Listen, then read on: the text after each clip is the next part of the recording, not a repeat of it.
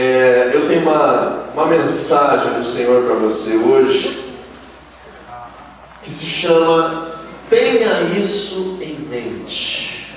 A palavra de Deus ela é norte para a nossa vida, é um alicerce para nós vivermos uma vida plena. O apóstolo Pedro escreveu que o Senhor, no, através de conhecê-lo, nós temos tudo o que necessitamos para a vida. Quando você prossegue em conhecer a Deus, você recebe tudo o que você necessita para viver a tua vida, em todas as áreas, em todos os momentos, em todas as circunstâncias. Como disse aqui no testemunho agora há pouco, uma das participantes do nosso evento Encontro com Deus, o Senhor nosso Deus é a resposta para todas as nossas perguntas, para as nossas questões, para os nossos anseios, para as nossas necessidades, para os nossos dilemas, para o futuro, para as nossas emoções, para as nossas esperanças. O nosso Deus é a fonte, é o autor da vida. E ele tem o suprimento para tudo aquilo que nós precisamos, e não somente as necessidades, mas também para construirmos coisas novas, para edificarmos, para sonharmos, para desenvolvermos projetos, para vermos a nossa família crescer debaixo da bênção de Deus, para que as próximas gerações vivam coisas ainda maiores do que nós, para que o evangelho do Senhor encha essa terra, o nosso bairro, a nossa cidade, as pessoas que estão ao nosso redor, para que a empresa que você trabalha seja transformada, para que os teus clientes conheçam Jesus, para que lá na universidade possa o reino de Deus causar luz na sala de aula, assim como na escola. E dessa forma, como cristãos, nós temos a missão de sermos sal da terra e luz do mundo. Para que isso aconteça, deve haver uma sede dentro de nós, deve haver um anseio dentro de nós, de que a palavra de Deus esteja de fato sendo o fundamento das nossas vidas a luz para o nosso caminho, esteja viva nos nossos corações e nas nossas mentes.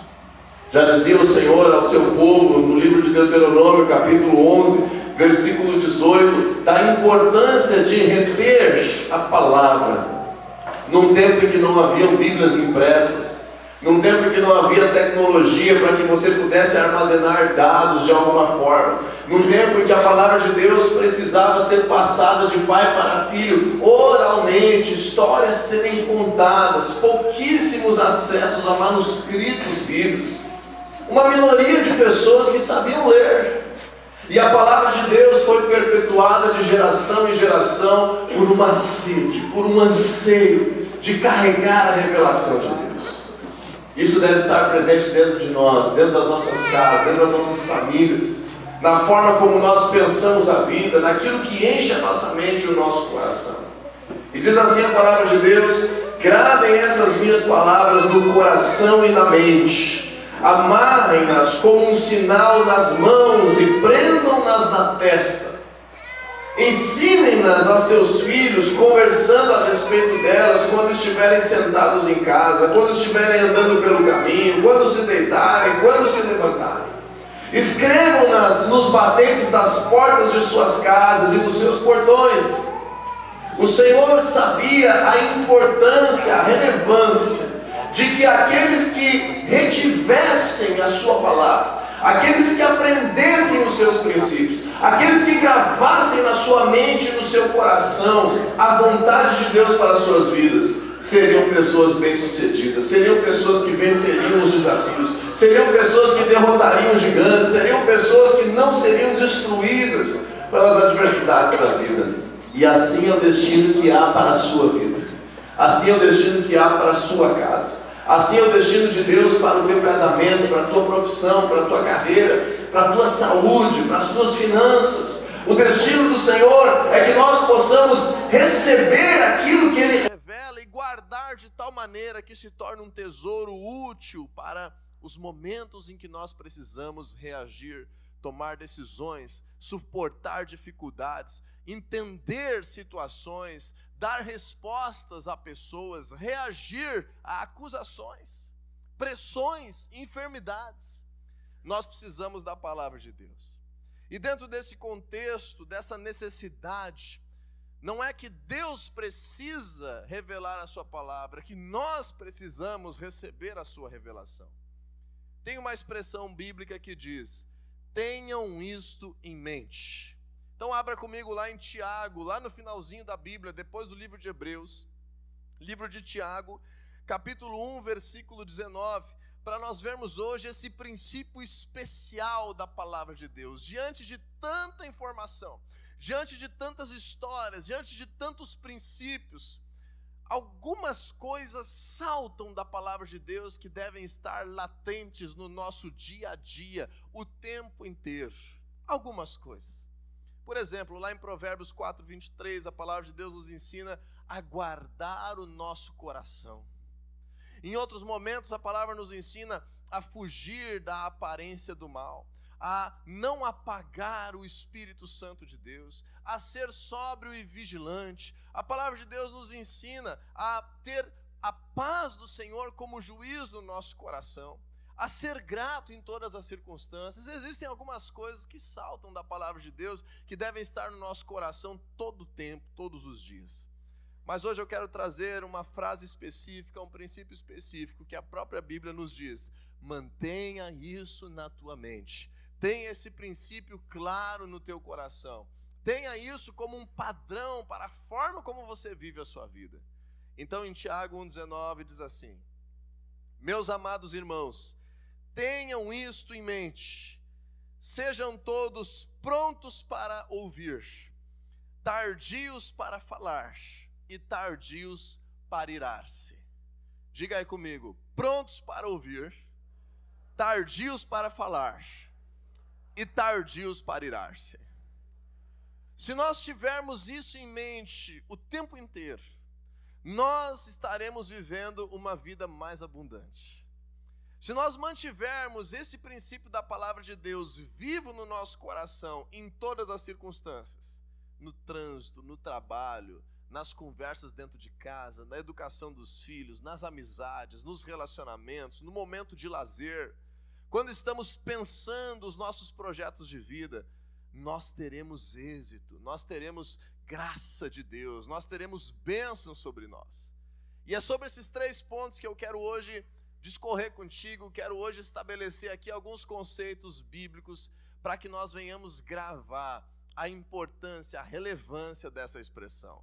Tenha isto em mente, sejam todos prontos para ouvir, tardios para falar e tardios para irar-se.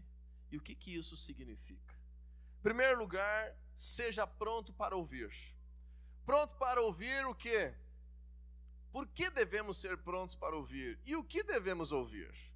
Se você voltar um versículo no versículo anterior, pode projetar para nós aí Tiago, capítulo 1, versículo 18.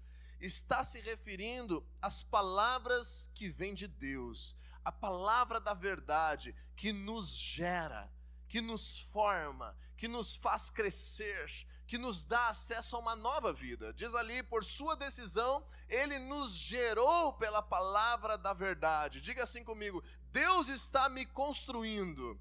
Diz assim: Deus está me restaurando.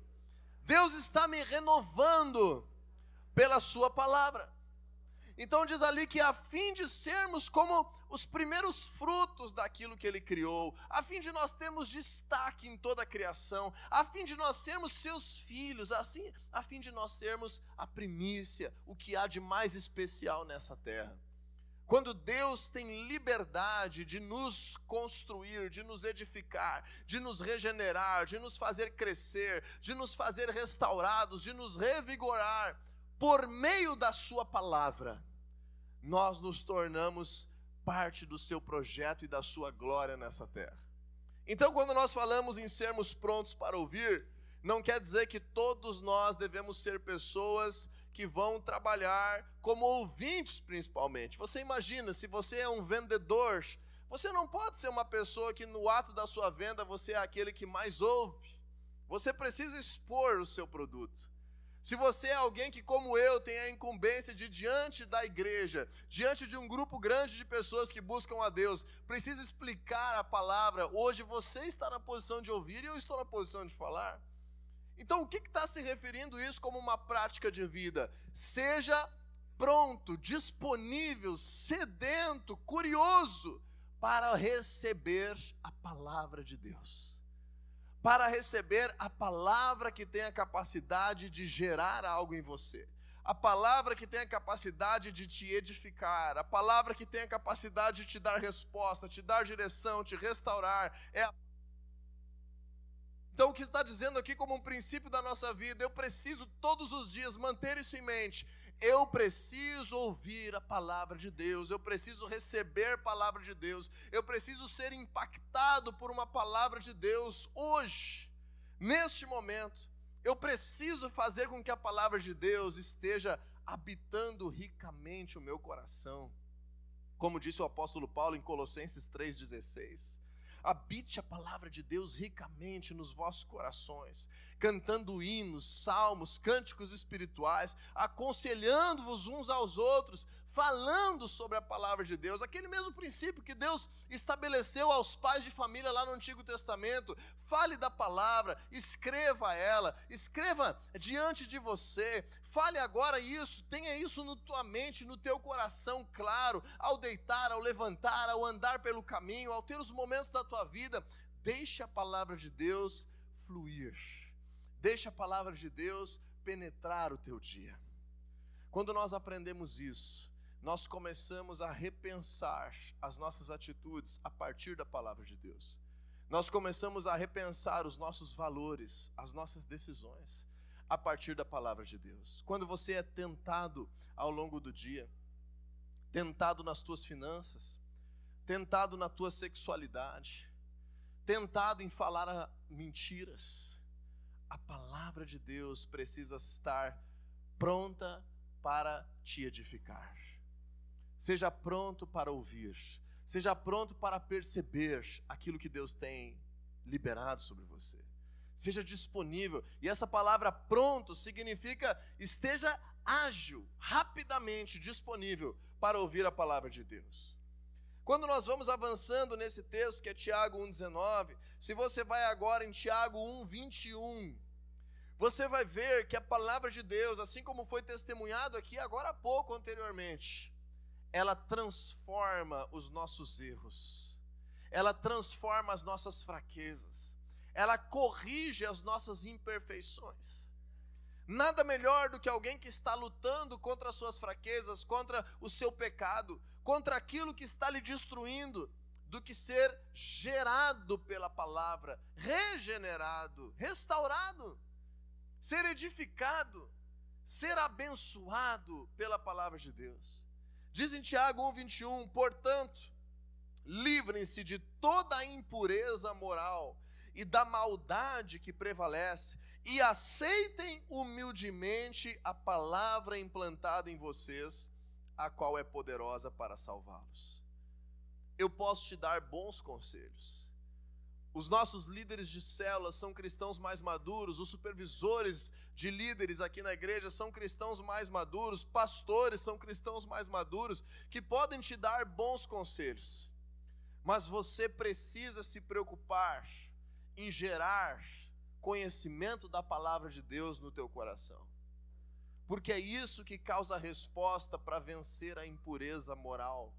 É isso que causa a resposta para que nós venhamos vencer a maldade que tenta prevalecer dentro de nós, fora de nós, no nosso ambiente, no nosso convívio, na linguagem ao nosso redor, nas coisas que aparecem diante dos teus olhos. É a palavra de Deus que nos dá força, para fortalecer o nosso espírito. É a palavra de Deus que nos dá força para alimentar o nosso espírito. Lembra que Jesus disse lá na tentação no deserto, durante o seu jejum, quando Satanás vem e diz a ele: Olha, transforma essas pedras em pães, se tu és filho de Deus. E o que, que ele diz para Satanás de volta? Porque ele estava em jejum, então é um propósito que veio de Deus sobre ele, a palavra de Deus veio sobre ele para que ele jejuasse. Se ele transformasse as pedras em pães e se alimentasse, ele estaria indo contra a palavra de Deus, daquele momento da vida dele. E ele responde assim para o diabo: Olha, nem só de pão viverá o homem, mas de toda a palavra que procede da boca de Deus. O que, que isso significa? Que o princípio da palavra de Deus, a verdade, a aplicação, o quanto a palavra de Deus vai sendo clara dentro de ti, os princípios, os padrões, as histórias, a forma de Deus se revelar, isso causa alimento ao nosso espírito. A palavra de Deus, como diz lá em Salmo 119, é luz para o nosso caminho, clareia o teu próximo passo. Então é nesse sentido que nós devemos ter isso em mente. Seja pronto para ouvir a palavra de Deus. Diga aí para quem está do teu lado, seja pronto para ouvir.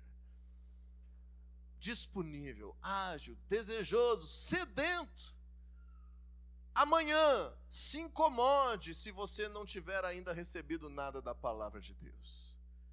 Seja por meio da leitura bíblica, seja escutando uma pregação, seja por meio de um louvor que é entoado, seja através de uma conversa entre cristãos, seja por meio de uma relação de discipulado.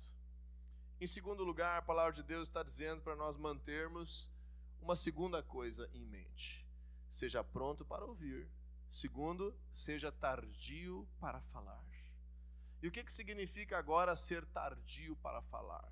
A palavra de Deus está nos dizendo sobre que a fonte primeira fonte dos maiores problemas que nós enfrentamos na nossa vida são as palavras que nós falamos precipitadamente.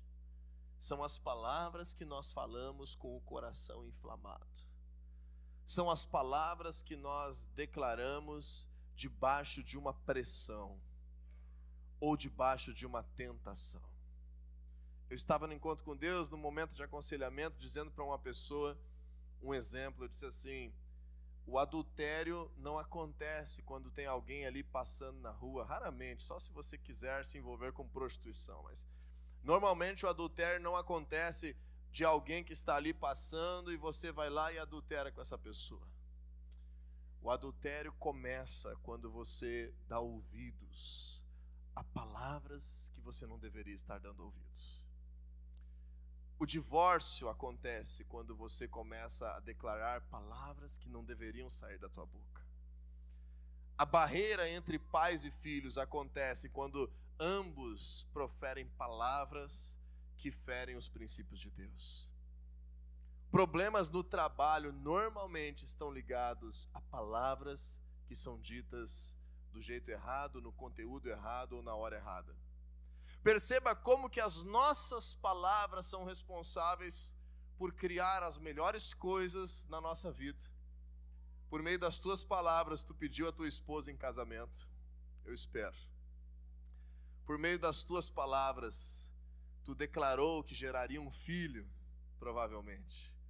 Por meio das tuas palavras, tu estava entusiasmado com esse novo emprego e declarou que isso iria acontecer.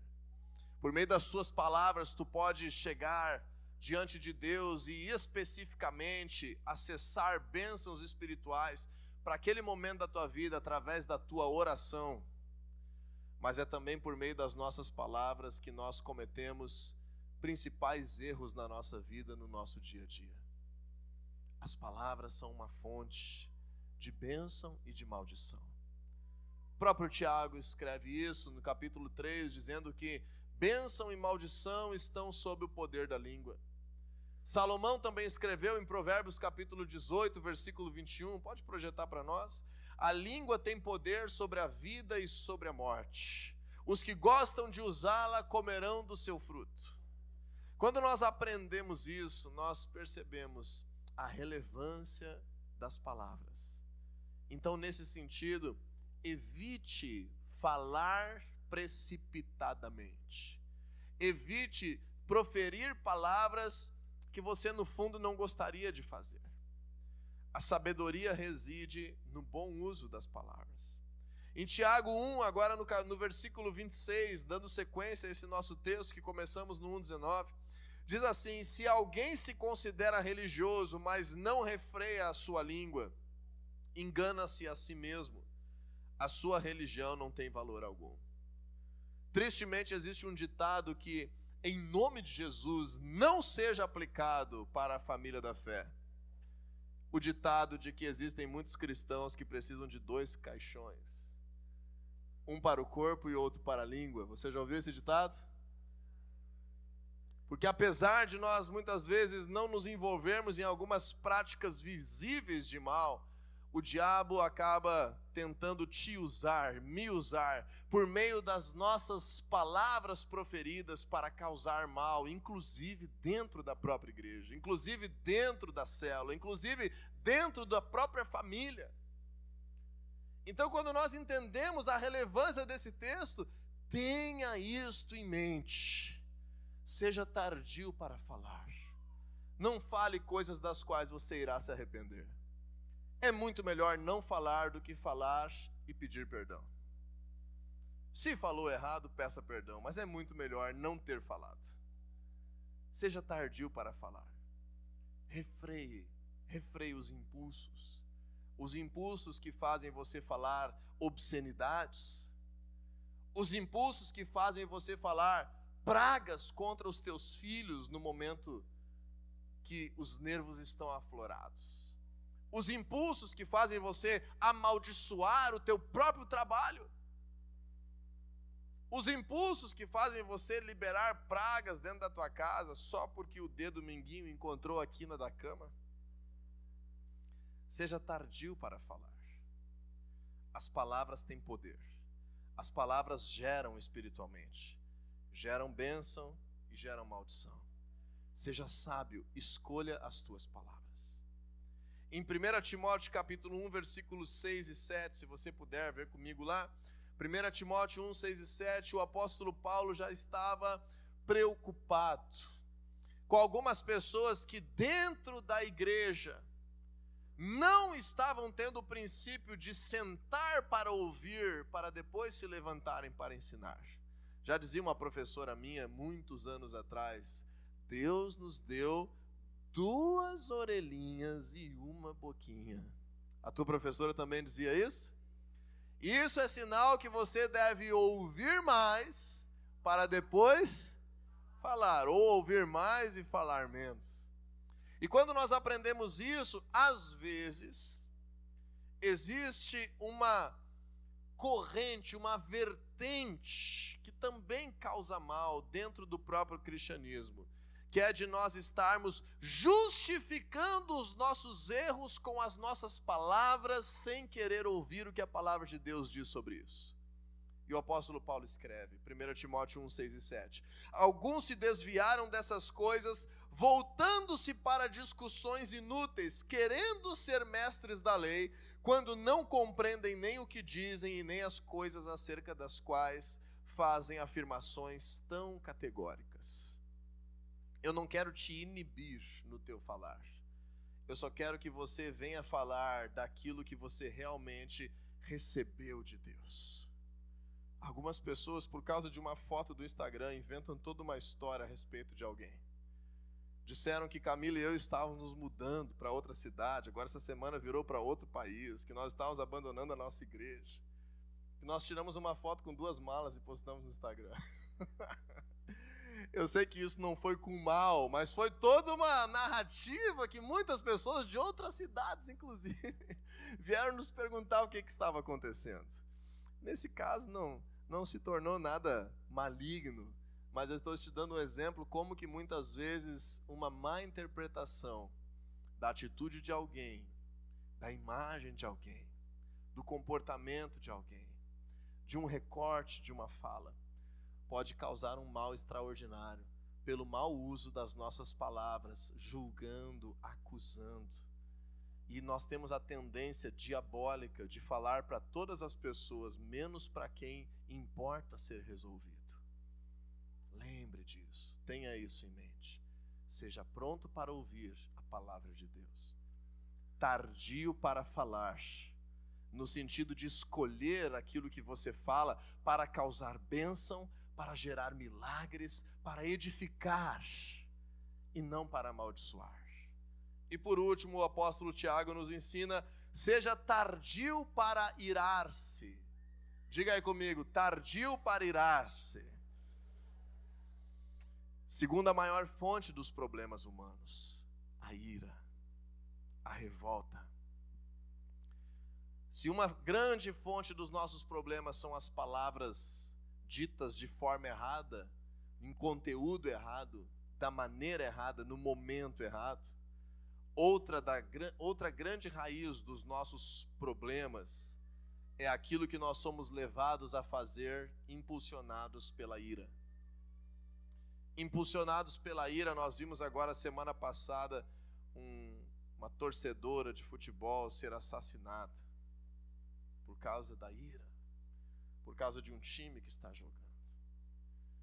Fico impressionado como que muitas pessoas acabam colocando o seu coração, as suas emoções, mais num time de futebol do que na sua família ou do que no seu Deus. Cuidado. Cuidado com aonde está sendo a fonte das tuas emoções.